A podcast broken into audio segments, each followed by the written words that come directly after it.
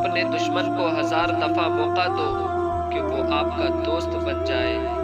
पर दोस्त को एक भी मौका ना दो कि वो आपका दुश्मन बन जाए। आजिजी ये है कि इंसान किसी में एक बुराई देखे तो उसे अपने अंदर दस नज़र आए।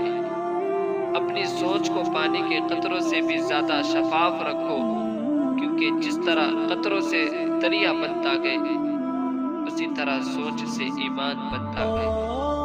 अल्लाह से हमेशा वो तलब किया करो जो तुम्हारे हक में बेहतर हो, ना कि वो जो तुम चाहते हो। हो सकता कि तुम्हारी चाहत बहुत कम हो और तुम्हारा हक बहुत ज़्यादा हो। अल्लाह मुझे और आपको इस बात पर अमल करने की तोफीक अदा फरमाए।